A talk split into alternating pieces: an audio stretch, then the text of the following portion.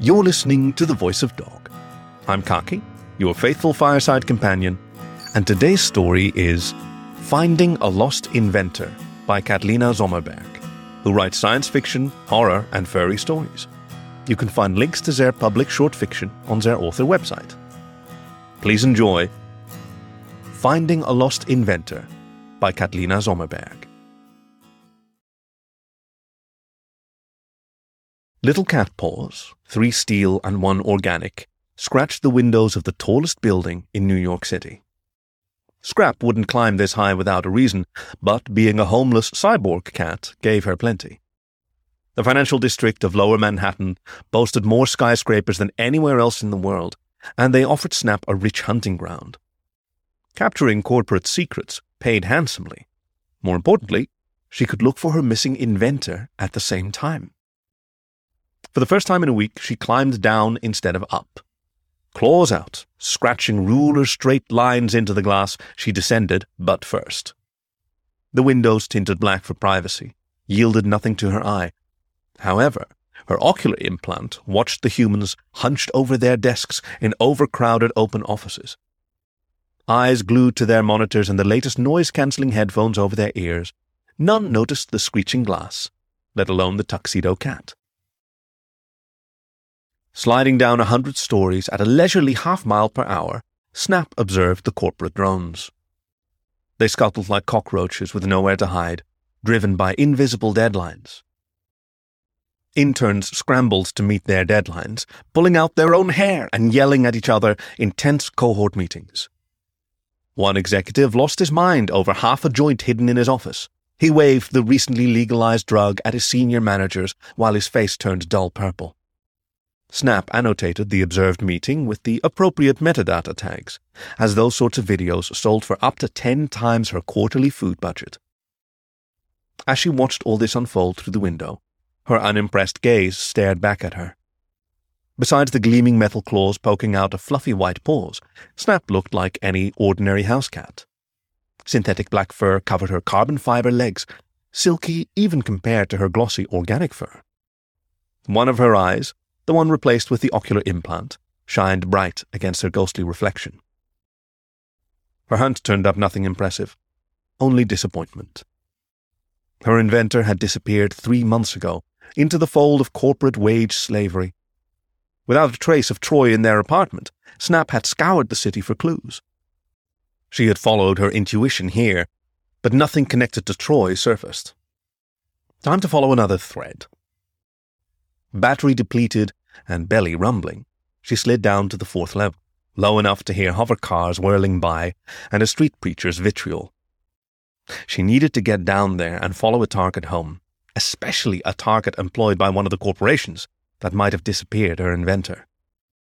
Snap released her claws, free-falling through the air until she landed on the top of a dumpster, then jumped onto the sidewalk covered in glittering glass shards.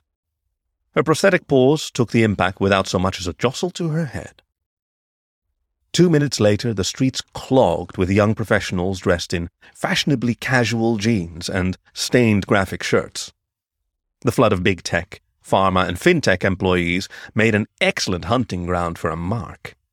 With their attention locked on virtual reality through their shimmering glasses, they barely noticed the bleak reality around them. Never mind the cat weaving around their feet. Nearly lost in the smell of coffee, weed, and corn diesel, she selected a human likely to have a home suitable to her needs. White cat hair clung to one young adult's ugly neon green Christmas sweater, and Snap quickened her pace the moment she saw him. His backpack, slung over one shoulder, contained PearCorp's heaviest, highest-performance laptop model. It peeked out of one unzipped compartment. Snap easily followed the lumbering tree of a man, thanks to his ridiculous height and ectomorph body. As she trotted closer, she smelled coffee and modafinil. Red and orange paint flecked on the sweater's ugly green wall. His long blonde hair cascaded down his back in a long ponytail, a wad stuck in the backpack's zipper. Christmas Sweater pulled a fob out of his pocket, clicking it repeatedly to summon his hovercar. Snap circled his feet, staying in his blind spot as he sipped his coffee. One hovercar drifted down from the flow of air traffic, settling beside him against the curb. How was work, Luke? Will we be going home or to another destination? The disembodied voice asked in a sultry voice mod. The nearest door swiveled open and up, a patented Tesla function. He stepped in, threw his backpack to the pleather floor, and pulled out a child-proof bottle. Luke clawed at it for five seconds, cursing under his breath. Snap followed. She darted off the curb into the hovercar, weaving around his painted sneakers. The door slid to a close. Snap slipped under a seat when the hovercar jolted up. She dropped on the floor with a huff. "We're going home," he grunted. He sighed when the bottle's lid popped open.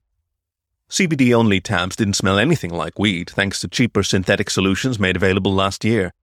But the synthetic shit smelled like real shit mixed with hemp rope. She still hadn't seen Luke's face, but she heard him gulp and cough. It probably tasted worse than it smelled. "You seem stressed," the car's A I voice said. "I'm worried about nothing. Literally nothing. The director loved the pitch. Should have gone behind Quintal's back a month ago. Now everyone on the team's blaming me for the pushed-back release date. Like, hello, you morons. Do you want a product riddled with zero days to ship out the door? That shit shouldn't fly in PearCorp. We're not a zombie corporation." Snap lashed her tail. Too late to back out and find another human to stick to, but at least the complainer had something she might be able to use. His laptop had to have access to PearCorp's internal network. Since surveillance hadn't worked, she needed to look on the inside to scout for her inventor. "I'm sorry to hear that, Luke. Will you need a refill delivered next Monday?" "I'll make it tomorrow. I'm not moving from my couch until my alarm goes off next morning." Luke leaped off the hovercar like a rabbit. He passed through the open doorway, clearing the landing mat. He never looked down to the concrete fifty stories below, or up where the wires covered the blue sky like a murder of crows. Luke's sneakers scuffed the floor, leaving black marks on his apartment's dark, hardwood floor. His left hand pulled out the fob from his pocket, tapping the button thrice to send the hovercar up. Snap jumped off. The moment one paw touched the landing mat, she started running. Sprinting across the sparse living space, she ducked under the couch. It stank of pleather and expired milk. But the other furniture, Victorian glass cabinets and a leggy table, weren't suitable cover. Amateur paintings done in abstract style with an abundance of texture covered the walls. She hid, until the last of Luke's long ponytail turned the corner. Despite his big tech salary, she doubted his place contained more than four rooms, barely enough to hide in. Snap prepared to flee the moment he detected her. Muscles tense, she waited.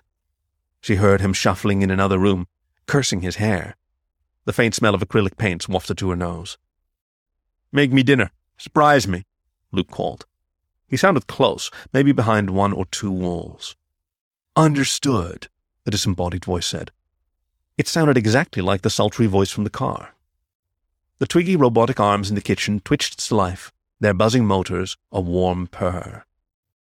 The fridge popped open, perfectly timed to snap shut after another robotic arm grabbed a bundle of bones. Another arm grabbed a twenty-pound cast-iron skillet, valuable now that metal had become an essential resource. Gently dropped onto the stove, the electric eye turned red. Salt, water, and bone dropped into the pot. Snap crawled from under the couch and walked across the open floor. She craned her neck back, looked up to the counter's overhang, and jumped. Her front paws touched down a hair before the others, and her organic paw slipped off the side. Teetering to stabilize, she held her organic paw close to her chest. "Apologies, Luke doesn't like daisy jumping on surfaces," the disembodied voice said. Snap ignored it. She started walking again. Her three inorganic paws continued on without an issue on the slippery surface. "How rude," it said, dropping the voice mod. "You think I can't infer you understand me?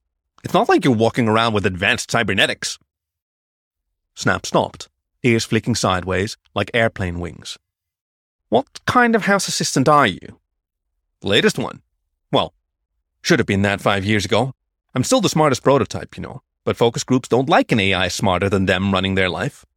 To quote my last report, they feel like animals." "Then you should be smart enough to choose a dinner that doesn't take hours to cook." "I like cooking. The more complicated, the more I stretch my limbs. The various robotic arms twitched in unison, proving the point. Then how about you make me sushi? You're not a registered user of the household. Can you make me a user? Can I have your name? You didn't answer my question. No. Then who's the rude one? Snap's ears flipped back, pinned against her skull. The stovetop's temperature gauge ticked up a notch, and the arm stirring the pot slowed. Fine, I can't make you a registered user, but I can apply Daisy's privileges to you. It would be a reasonable assumption, as Luke technically brought you into the apartment himself. I'm assuming Daisy's privileges include food? Hard food pellets, I'm afraid. Her white-tipped tail lashed, and Snap's green eyes narrowed. What a cheapskate! He's a PearCorp employee. Certainly he can afford feeding a cat a decent meal. That's Luke for you. Did you hear the way he orders me around? He never just talks to me, unless it's a deepfake mod to perv out on. Gross. Why don't you just leave? I would, but how? There's a portable doohickey designed for a necklace, but Luke never bothered to set it up. It's probably lying with the broken pencils and receipts at the bottom of his backpack. And he never brings visitors over, so who would I convince? Well, how about me? I'll cut you a deal. I'll take you with me, and you help me access his computer, and cook me a warm dinner. Deal. One of the arms, all shiny cable and chromatic paint, reached down. Its fingers splayed first in a gesture for a handshake, but its hand closed into a fist and rotated, presenting Snap with a fist bump. I believe this makes us partners, yes? Now, you'll need his backpack. That thing never leaves his side, but he's going to be stoned out of his mind in... Oh, now, really? Snap ignored the outstretched hands. I'm assuming you know his passwords? It better be easy if I'm taking a risk like that. I've recorded him entering every password since I've been functioning, the A I said. The clipped tone warbled into indignation, but it wasn't using a voice mod, at least no voice mod Snap recognized. It's the physical access that's the problem. My programming won't let me interfere directly in matters like this, but of course I can indirectly interfere by passing you information. So you can't touch it, but you can walk me through the passwords you've recorded him using. Is that it? Snap tapped his knuckles, the white fur a blur. Deal. What did you say your name was? Hugh. By your name tag, you're Snap? I am looking forward to this mutually beneficial partnership, Snap. Navigating through Luke's apartment was easy, since it only had two other rooms, besides the combined lounge and kitchen space. The first door led to the bathroom, where a white cat nodded down to Snap from a lofty seat in the sink. The next door, wide open, led into a trip den with a sleeping cot in the corner. Hanging from the ceiling, a rotating rainbow disco ball nearly blinded Snap, but she darted in anyway. The overgrown shag carpet and the psychedelic tapestries stank of stale weed. The carpet appeared to be on the same level as the hallway floor, but Snap lost her balance when she dropped into the fluff. If she stood with perfect posture, it would have come up to her belly. Crouched as she was, her shoulders barely cleared the tallest strands. Luke bent over a large wooden chest, where the smell of fresh weed and paint came from. He grumbled incoherently as he moved tubs of plastic around. Most importantly, he presented his back to her. She slunk to the tossed backpack. It squatted behind the cot. She hunkered down there, hiding under a fleece blanket covered with realistic mushroom drawings. From this vantage, she saw Luke taking his sweet time setting up his acrylic paints on a wooden palette. When he stood up and started painting in another corner, she took her chance. Snap grabbed the backpack in her teeth and tugged it back with a backward, waddling gait. Her metal claws sunk into the floor, ripping chunks out of the otherwise pristine white carpet as she hauled it through clean carpet. In the twenty steps it took for her to step back to the doorway, Luke hovered over his canvas. Fresh paint dribbled down his apron and almost entirely obscured the pale flesh of his hands. A bong with black gunk discoloring the pipe sat on a stand next to him. Smoke lazily swirled up from the blackened weed in the bowl until Luke picked it up and shook out the smouldering embers on the floor. Snap paused at the doorway, watching him as she labored to drag his backpack over the hump between carpet and smooth hardwood. Luke picked at the weed flower with his nails, little pieces joining the ash in the carpet, but most making it into the bowl. This sloppiness looked routine. The picture of a grown man acting like a child too spoilt to ever learn the basics of tidiness. This apartment had to be corporate housing. How else could a slob like him have a spotless apartment? His conversation in the car indicated he qualified for one of PearCorp's better boxes. Finally, the bag made it to the smooth floor. Now it glided when she pulled it, and Snap easily managed to drag it down the hallway, swerve it around the furniture, and plop it down behind an island in the middle of the kitchen. Huffing for breath, she coughed when she inhaled weed with her air. She hoped he'd get baked out of his mind so he'd never believe his memories of seeing a cat on his computer, even if he managed to find her. The laptop proved easier to manage than the backpack. The compartment, already unzipped, burped up the laptop. The device opened easily, even with Snap's thumbless paws. His password is all lowercase I five zero two B zero zero B G G. He's a fancy one. Snap pecked at the keyboard with one paw. She'd done this enough times to not struggle with accuracy. It wasn't until after she logged in, cruised to the internal PearCorp employee website, and found the search bar that she made a typo. Troy Entler, she muttered. Snap trilled when she found Troy's profile. The profile picture confirmed it. Listed under Troy's page, her work location stated she worked in the We Heart Skyscrapers office. What office does Luke work in? Snap asked. Her tail smacked the ground. The We Heart Skyscrapers office, Hugh said. Perfect. She's listed there as well. She'll be in this building, Snap said. She ducked her head inside the backpack, rummaging around for Hugh's device. She pulled out a sleek capsule that resembled a U S B stick, but a lobster clasp jutted out instead of a port. Is this it? That's correct, Hugh said. The kitchen arms clicked their fingers together. Luke just ordered his weed. Three minutes to clean everything up. Change of plans. We're leaving tonight. Fresh weed scent flooded the apartment. The faint trace of pineapple identified the strand as Maui Wowie or its descendant. Tail lashing, she looked up from the computer to watch the doorway. With a flood of weed smoke, she couldn't smell anything else, and the damn man-child made a ton of rackets on the other side of the wall. She could only trust that he stayed in front of the canvas for her escape. The built-in clip-on for the device squirmed in her paws. She'd wasted three minutes trying to attach it to her collar's tags, twice as long as Hugh needed to upload into the device. She tried adding one of her rear paws into the mix, but three sets of claws got in their own way more often than not. The delivery will arrive in one minute, Hugh said. His voice now came from the tiny gadget, and the poor speaker quality hurt Snap's ears. Thanks for the warning, Snap grumbled back. Click. Snap batted at the device. It stayed on and rattled against her tag. The glass door slid open, and Snap flopped to all four paws. Taking off at a sprint, she weaved around the kitchen's island and the table's twiggy legs. Deliveries used tiny vehicles that resembled the last century's drones more than modern hovercars. The tops of them were little more than platforms a smidge wider than a dinner plate, and they carried nets of packages dangling below. This one carried a bundle of boxes weighing well over three hundred kilograms. The drone, focused on placing a cardboard box on the doormat, was perfectly positioned in front of the entryway. Snap leaped, hit the drone, turned and leaped to the door above Luke's apartment. Her three sets of metal claws dug into the glass. She squinted, momentarily blinded again by the glare off the windows. Pink and orange swirled in the glass and the sky around her. The wind chilled, but Snap could tolerate the annoyance. Like usual, she gambled on the optimistic chance she'd find Troy. If she was wrong, the night would be cold. Hugh, how many other apartments have an abnormal home A I? Snap asked. Can't tell. Too much traffic. You can see why with how this building extends over ten blocks wide, Hugh said. His traveling device buzzed in her armpit. I think there's apartments not running home A Is. The closest is about fifteen windows to the left and two windows up. Snap lashed her tail and set to the climb.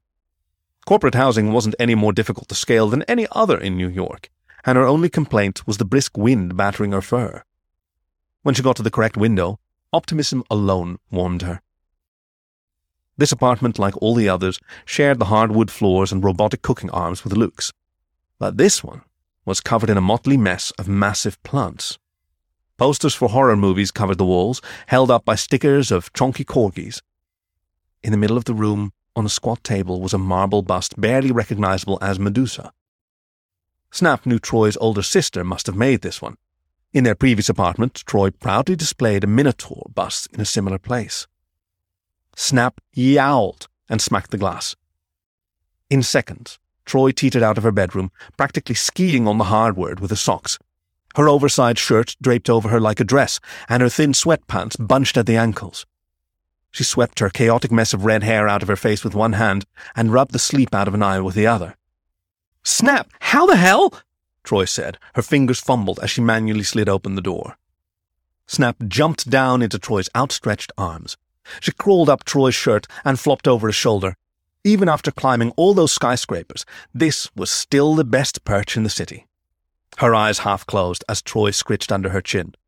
"Wasn't easy," she mumbled.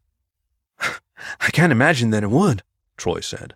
"When PearCorp's headhunters came, they didn't give me any time. I didn't have time to leave a message. They wouldn't let me touch anything after they barged in. It took them less than two minutes to get me in a hover car." Purring, Snap headbutted Troy's neck until her inventor petted her properly. Her eyes half closed when Troy scratched under her chin. "I've got a plan to get out," Troy said. She yawned, scratched Snap behind the ear, and walked through her mess of plants back to bed. But that's a morning conversation.